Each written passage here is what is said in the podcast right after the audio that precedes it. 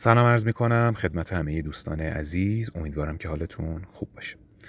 با توجه به اینکه امروز عید هست اونم عید قدیر من تصمیم گرفتم که در این بخش قسمت هایی از صحبت های دکتر شریعتی که البته این صحبت ها در قالب یک کتاب الان در اومده به نام چه نیاز است به علی. من تصمیم گرفتم که بخش هایی از این کتاب رو بخش هایی از صحبت های ایشون رو خلاصه کنم چون فکر می کنم که نقد های بسیار زیبایی ایشون در مورد جامعه ما داره. یعنی جامعه ای که شناخت درستی از پیشوای خودش نداره. شناختش سطحی و ظاهریه و اونجوری که دکتر شریعتی میگه هیچ گونه معرفتی نداره و همه نگاهش در در محبت خلاصه شده. و ایشون در این کتاب خیلی قشنگ نشون میدن که چرا جامعه ما به این صورت بیماره. خب من از اینجا شروع می‌کنم که شریعتی میگه که درباره علی علیه السلام یک کتاب که بشه ادعا کردیم بزرگمرد رو لاقل برای دانشجویان و دانش آموزان و طبقه کتابخون و روشنفکر به خوبی بشناسونه یافت نمیشه. همش ستایشه و مدح و شعر. اما معلوم نیست این کسی رو که این همه میستاییم کیست و چه میگه. این مردی که ایمان ملتی رو در این قرنهای سخت و دشوار به خودش وقف کرده و ملت ما سالهای فراوان محبت اون رو به قیمت زندانها و شکنجه ها در دل خودش مشتعل نگه داشته و نسل به نسل به بهای جان خود به دست ما سپرده و مردی که این همه تجلیل میشه این همه دلها براش میتپه و این همه عشقها نسارش میشه کیست؟ نمی‌دونی این خودش یعنی یک درد. چه قبل از هر شعر، هر ستایش و هر تجلیل از علی و حتی قبل از محبت علی معرفت علیه که نیاز زمان ما و جامعه ما هستش. محبت بی معرفت ارزش نداره بت پرستیه این گونه مدها و محبتها در میان همه ملت ها نسبت به معبودشون، پیغمبرشون، قهرمانشون و مقدساتشون هست و هیچ ارزشی نداره. معرفته که با ارزشه.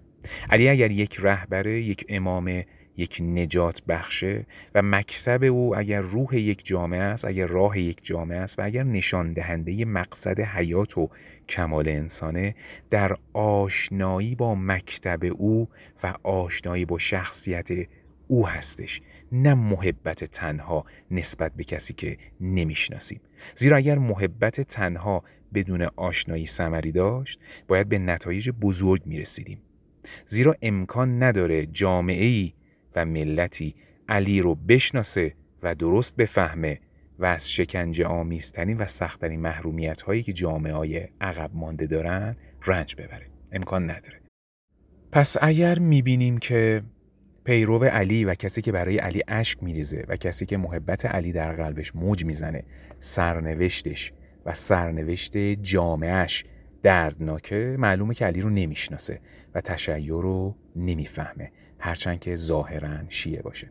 محبت به علی اگر اون رو نشناسیم برابر با محبت همه ملت های دیگه نسبت به هر کسی دیگه. علی اگر معلوم نباشه که کیست چی میگه و چی می‌خواد و تشیعی که معلوم نیست اصولش چیه هدفش چیه راهش کدومه این علی و این مذهب از نظر تأثیرش روی بشر و جامعه و زندگی مساویه با هر شخصیت و هر مذهب دیگه. علی مجهول مساویه با هر انسان و یا هر قهرمان ملی دیگه ای که مجهوله.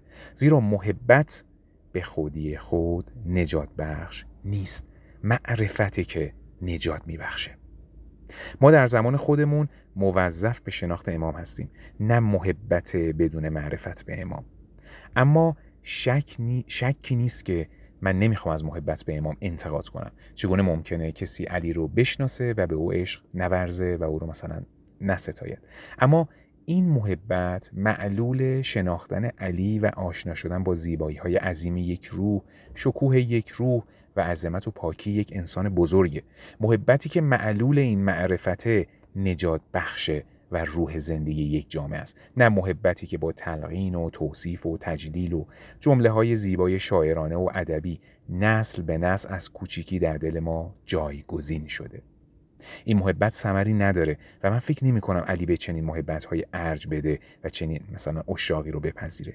علی که در پاسخ یکی از افسرانش که او رو با عبارت شگفتی مثلا میستاید صاف و پوسکنده میگه من بزرگتر از اونم که در دلداری و کوچکتر از اونم که بر زبان. شاید بعضیا خیال کنن که محبت علی موجب شفاعت در آخرت میشه. اما به نظر من محبت توأم با جهل برای آخرتم به کار نمیاد. زیرا آخرت با همون قوانین معقول و منطقی این دنیا ساخته شده. آخرت ساخته ی همون عقل و اراده که این جهان رو ساخته. همونطور که در اینجا محبت زایده جهل سمری نداره در اون دنیا هم سمری نخواهد داشت. شریعتی در ادامه میگه که من در مقاله‌ای که درباره حضرت امیل نوشته بودم اشاره کردم که نهج البلاغه بعد از قرآن بزرگترین کتاب ما هستش که اون رو نمی‌خونیم، نمی‌دونیم و نمی‌شناسیم. چنانکه قرآن هم همینطوره. قرآن رو هم فقط ستایش می‌کنیم، میبوسیم و تبرک می‌دونیم. اون هم تجلیل و ستایش می‌کنیم. اما چه فایده داره؟ چه تأثیری می‌تونه داشته باشه وقتی که درونش رو ندانیم چی میگه؟ شریعتی در ادامه میگه که مسئله مهمی که باید به اون بپردازیم بحث و بیماری عوام زدگیه که بعضی از مکتب ها یا بعضی از دین ها گاهن دچار اون می‌شوند. مثلا فلسفه انیشتین هیچگاه دچار عوام زدگی نمیشه زیرا موضوعیه که فقط عده‌ای متخصص ریاضی و فیزیک با اون سر کار دارن و متخصصین ریاضی و فیزیک چون زبان انیشتین رو به درستی می‌فهمن نمی‌تونن مسخش کنن عوضش کنن یا تحریفش کنن. از این رو این گونه مکتب ها و فلسفه ها همیشه از بیماری عوام زدگی به دوره و در بین یک عده متخصص که در سطح درک و فهم اون هستش محصور میمونه. اما نوع دیگری از مذاهب و مکتبهای علمی و اجتماعی وجود داره که به علت اون که خطابش به توده مردمه بیماری عوام زدگی زود در اون رسوخ می‌کنه. یکی از آثار این بیماری بد تلقی کردن مفهوم و حقیقت واقعی مکتبه. عوام زدگی بیماریه که حقیقت یک فکر یا یک انسان رو دگرگون می‌کنه. در قالب فکر کوتاه خودش میریزه و رنگ سنت ها و عادت ها و سلیقه ها و تربیت های شخصی خودش رو به این مکتب تازه به این مذهب تازه می‌زنه و به کلی عوضش می‌کنه. یکی از مواردی که به عنوان نمونه برای فهمیدن بیماری عوام زدگی می شود گفت تلقی است که از انسانهای بزرگ و شخصیتهای برجسته‌ای که در مذهب ما وجود دارن میشه. ارزش های واقعی یک انسان رو درک نمی کنیم مثلا نمی‌دونیم علی چرا بزرگه. فقط می‌دونیم که بزرگه. می‌دونیم که عظمت داره. می‌دونیم که از ما خیلی عالی تر و متعالی تره ستایشش می‌کنیم و به او عشق میورزیم. اما چرا بزرگه؟ چه بزرگی ها و فضیلت هایی داره؟ نمی بر اساس ملاک هایی که خود علی و مکتب او میده او رو تحلیل و ارزیابی نمی کنیم زیرا که اصولا ملاک ها رو نمی‌شناسیم. یعنی بر اساس سنت قدیمی خودمون و روحی که در جامعهمون نسل به نسل ما به ارث رسیده علی رو و مکتبش رو می‌شناسیم. تمام فضایل او رو در کرامات و معجزات و کارهای خارق العادش منحصر می‌کنیم و فقط به دنبال معجزات و کرامات میریم. مثلا در دوره شیرخارگی علی یک افعی وارد شهر میشه و به مردم حمله می‌کنه و علی که در قنداق بوده دستهاشو در میاره و افعی رو می‌کشه. پس علی بزرگه. من نمی‌خوام بگم چنین چیزی هست یا نیست اما شما میگید علی امامه. یعنی اگر من از او پیروی کنم نجات خواهم یافت. میگید او رهبره. یعنی جامعه ما اگر دنبال علی بره جامعه آزاد و متمدن و مترقی خواهد شد. اما چگونه میشه من از این چنین مردی که در کوچکی مثلا یه همچین کار خیلی بزرگی کرده پیروی کنم و نجات پیدا کنم؟ چگونه, ممکنه جامعه ما از یه همچین آدمی که مثلا یه کار درخشان محیر العروقی رو انجام میده پیروی کنه و بعد متمدن بشه؟ چجور؟ باید رو این فکر کنیم. شریعتی اینطور مطرح می‌کنه که بنابراین در شخصیت آدمی مثل علی باید ارزش های انسانی رو جستجو کنیم نه ارزش های فرشته ای او رو. ولی چون بینش ما یک بینش مثلا ضد اسلامی و قبل از اسلام و, و با همون نگاه علی رو می‌شناسیم اینه که از علی و از رهبرانمون فرشتگانی ساختیم که به کار رهبری ما نمیان. زیرا از فرشته نمی‌تونیم پیروی بکنیم و فرشته نمی‌تونه جامعه بشری رو نجات بده. انسان متعالیه که می‌تونه انسانها رو نجات بده و جامعه رو نجات بده. و انسان متعالی میشه علی. ما ارزش های انسانی علی کدوم هستش؟ اونچه که تاکنون شاید آنچنان که باید درباره اون مطرح نشده مسئله تنهایی علیه. اصولا انسان یک موجود تنهاه. در تمام قصه ها در تمام اساطیر انسانی در تمام مذاهب بشری در طول تاریخ تنهایی انسان به عنوان گوناگون و زبانهای گوناگون بیان شده که رنج انسان تنهایی او در این عالمه. این تنهایی چرا وجود داره؟ اریک فروم میگه تنهایی زایده عشق و بیگانگی. راسته. کسی که به یک معبود به یک معشوق عشق میورزه با همه چهره های دیگه بیگانه میشه و جز در آرزوی او نیست. خود به خود وقتی که او نیست تنها میمونه. و کسی که با افراد و اشیا و اجزای پیرامونش بیگانه است متجانس نیست و با اونها تفاهمی نداره تنها میمونه احساس تنهایی می‌کنه. انسان به میزانی که به مرحله انسان بودن نزدیکتر میشه احساس تنهایی بیشتر می‌کنه. می‌بینیم اشخاصی که عمیقترن اشخاصی که دارای روح برجسته و ممتازتر هستن. از آنچه که توده مردم هوس روزمرهشون هست و لذت عمومیشون بیشتر رنج می‌برن. و یا می‌بینیم کسانی رو که به میزانی که روح در اونها اوج می‌گیره و اندیشه متعالی پیدا می‌کنه از جامعه و زمان فاصله می‌گیرن و در زمان تنها میمونن. شرح حال نوابق رو اگر بخونیم می‌بینیم که یکی از صفات مشخص این نوابق تنهاییشون در زمان خودمون هاست. در زمان خودشون مجهولن غریبن و در وطن خودشون بیگانن و اونها رو اثرشون رو سخنانشون رو سطح اندیشه و هنرشون رو آیندگان بهتر می‌تونن بفهمن. در همه فلسفه ها و مکتب ها انسان موجودی تنها و از تنهایی رنج می‌بره و به میزانی که انسان تر میشه و تکامل پیدا می‌کنه از اشتراک در عواطف و احساسات و ابتزال روزمره که بر جمع و بر عام حکومت می‌کنه فاصله می‌گیره و مجهول تر میشه. یکی از عواملی که انسان رو در جامعهش تنها می‌ذاره بیگانه بودن اوست با آنچه که مردم همه می‌شناسن. تشنه ماندن اوست در کنار جویبارهایی که مردم از آن میآشامند و لذت می‌برند. و گرسنه ماندن اوست بر سر سفره‌ای که همه خوب می‌خورن و سیر میشن. روح به میزانی که تکامل پیدا می‌کنه و به آن انسان متعالی که قرآن از آن به نام قصه آدم یاد می‌کنه می‌رسه تنها تر میشه. چه کسی تنها نیست؟ کسی که با همه یعنی در سطح همه است. کسی که رنگ زمان به خودش می‌گیره رنگ همه رو به خودش می‌گیره و با همگان تفاهم داره و در سطح موجودات و با وضع موجود به هر شکلیش به هر بعدش منطبقه. این آدم احساس تنهایی و احساس تک بودن و مجهول بودن نمی‌کنه. چرا که از جنس همگان هستش. او در جمع با جمع می‌خوره و میپوشه و می‌سازه و لذت می‌بره. احساس خلا مربوط به روحیه که آنچه در این جامعه و زمان و در این ابتزال روزمرگی وجود داره نمی‌تونه سیرش کنه. احساس گریز احساس تنهایی در جامعه و در روی زمین و احساس عشق که عکس عمل این گریز هستش او رو به طرف اون کسی که میپرستش و به اون تفاهم داره میکشونه. به آنجایی که جای شایسته او هستش متناسب با شخصیت اون هستش. احساس تنهایی و احساس عشق در یک روح به میزانی که این روح رشد می‌کنه قویتر شدیدتر و رنجاورتر میشه. درد انسان درد انسان متعالی تنهایی و عشق است می‌بینیم علی به همون میزانی که می‌شناسیم همون علی که ناله می‌کنه و دائما فریاد می‌زنه و سکوتش دردآوره سخنش دردآوره و همون علی که عمری شمشیر زده جنگ ها کرده فداکاری ها نموده و جامعه ای رو با قدرت و جهادش پی ریخته و به وجود آورده در هنگامی که این نهزت پیروز شده او در میان جمع یارانش تنهاه و بعد می‌بینیم که نیمه شبهای خاموش مدینه رو ترک می‌کنه و, در و سر در حلقوم چاه می‌کنه.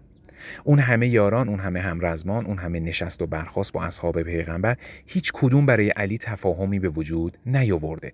در سطح هیچ کدوم از اونها نیست. می‌خواد دردش رو بگه حرفش رو بزنه گوشی نیست. دلی نیست تجانسی نیست. نیمه شب به نخلستان پیرامون شهر میره و در دل تاریک و حراسناک شب به اطرافش نگاه می‌کنه که کسی متوجه اون نشه. رنج بزرگ یک انسان اینه که عظمت اون رو شخصیت اون در قالب فکرهای کوتاه و در برابر نگاه های پست و پلید و احساس و در روحهای بسیار آلوده و اندک و تنگ قرار بگیره. چنین روحی در چنان حالتی همیشه حراسناکه که این نگاه ها این فهما و این روحها رو ببینن بفهمن و بشناسن. به قول یکی از نویسندگان روزها شیر نمیناله. در برابر نگاه روباها در برابر نگاه گرگها در برابر نگاه جانوران شیر نمیناله. سکوت و عظمت خودش رو بر سر شکنجه آمیزترین دردها حفظ می‌کنه. اما تنها در شب هاست که شیر میگرید. نیمه شب به طرف نخلستان میره. اونجا هیچ کس نیست. مردم راحت خوابیدن. هیچ دردی اونها رو در شب بیدار نگه نداشته. و این مرد تنها که روی این زمین خودش رو تنها پیدا می‌کنه با این زمین و این آسمان بیگانه است و فقط رسالت و وظیفش او رو با این جامعه و این شهر پیوند داده. پیوند روزمره و همه روزه. ولی وقتی که به خودش برمیگرده می‌بینه که تنهاست. به نخلستان میره و حراسانه که کسی او رو در اون حال نبینه که شیر در شب میگرید و تنهایی. و باز برای اینکه ناله او به گوش هیچ فهم پلیدی و هیچ نگاه آلوده ای نرسه سر در حلقوم چاه فرو می‌کنه و میگرید. این گریه از چیست؟ این مهم این گریه از چیست؟ افسوس که گریه او یک معما برای همه است. زیرا حتی شیعیان او هم نمی‌دونن علی چرا گریه می‌کنه. از اینکه خرافتش غصب شده از اینکه فدک از دستش رفته از اینکه فلانی روی کار مثلا اومده از اینکه او از مقامش مثلا دور افتاده. از چی؟ واقعا. واقعا از چی؟ یک روح تنها در دنیایی که با اون بیگانه است در جامعه‌ای که دائما در اون زندگی می‌کنه اما نتونسته خودش رو در سطح اون جامعه و در سطح اون یاران پایین بیاره و نتونسته خودش رو با اون بند و بست ها و با اون کشش ها و با اون خودخواهی ها و با اون سطح درکی که یاران دارن منطبق کنه تنها مونده و گریه می‌کنه. علی همونطور که فلسفه ها میگن میناله به خاطر اینکه انسانه و به خاطر اینکه تنهاست. این حرفی که می‌زنم همه مذاهب به اون معتقدن و هم مردی مثل ساتر که اصولا به مذهب و خدای معتقد نیست. انسان رو یک بافته جدا یک تافته جدا بافته می‌دونه. و میگه همه موجودات یه جور ساخته شدن. اول ماهیت اونها ساخته شده و بعد وجودشون. به جز انسان که اول وجودش ساخته شده و بعد ماهیتش. می‌بینیم ساتر هم که به خدا اعتقاد نداره معتقده که انسان یک عنصر کاملا ممتاز از عالم مادیه و بیگانه با اون. و انسان هرچه از مرحله حیوانی و نیازهای غریزی که طبیعت بر اون تحمیل کرده دورتر میشه در طبیعت تنها تر میشه و گرسنه و تشنه تر و علی یک انسان مطلقه. علی در طول تاریخ تنها انسانیه که در ابعاد مختلف و حتی متناقضی که در یک انسان جمع نمیشه قهرمانه.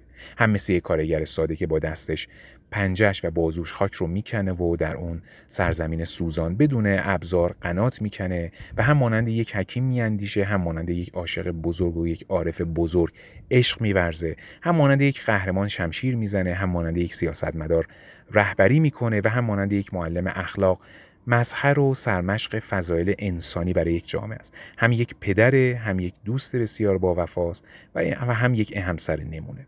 چنین انسانی در چنین سطحی معلومه که در دنیا تنهاست. اینجا شریعتی نکات خیلی جالبی رو مطرح می‌کنه. مسئله مهم رو اینجا بیان می‌کنه. میگه چنین انسانی یعنی حضرت علی در جامعهش و در برابر یاران همرزمش که عمری رو در راه عقیده کار کردن با پیغمبر صادقان شمشیر زدن مبارزه کردن به ایمان پیغمبرشون ایمان داشتن. اما در اوج اعتقاد و ایمان و اخلاصشون به پیغمبر و اسلام نتونستن یک سری موارد رو فراموش کنن. نتونستن قبیله رو فراموش کنن. خودخواهی رو نتونستن فراموش کنن. مقام رو نتونستن از یاد ببرن و نتونستن اخلاص مطلق مثل علی بشن. حالا این آدم در میان یارانش که سالیان دراز هم در یک فکر و یک راه کار کردند و شمشیر زدن تنها میمونه و تنهاست. و از این دردناکتر اینه که علی در میان پیروان عاشقش نیست تنهاه. در میان امتش که همه عشق و احساس و همه فرهنگ و تاریخش رو به علی سپرده تنهاست. او رو همچون یک قهرمان بزرگ یک معبود یک الهه میپرستن اما نمیشناسنش. نمی‌دونن که کیه دردش چیه حرفش چیه رنجش چیه سکوتش برای چی هستش. در زبان فارسی ما هنوز نهج البلاغه که مردم بخونن وجود نداره. تنهایی پس میشه چی؟ هنوز پس از گذشت قرنها سخن علی به زبان فارسی که نسل ما بخونه و بفهمه وجود نداره. و هنوز ملتی که تمام هستیش رو در راه عشق علی نصار کرده از او کلمه یا سخنی درست نمی‌شناسه.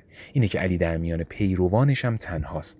اینه که علی در اوج ستایش هایی که از او میشه مجهول مونده. درد علی دو گونه است.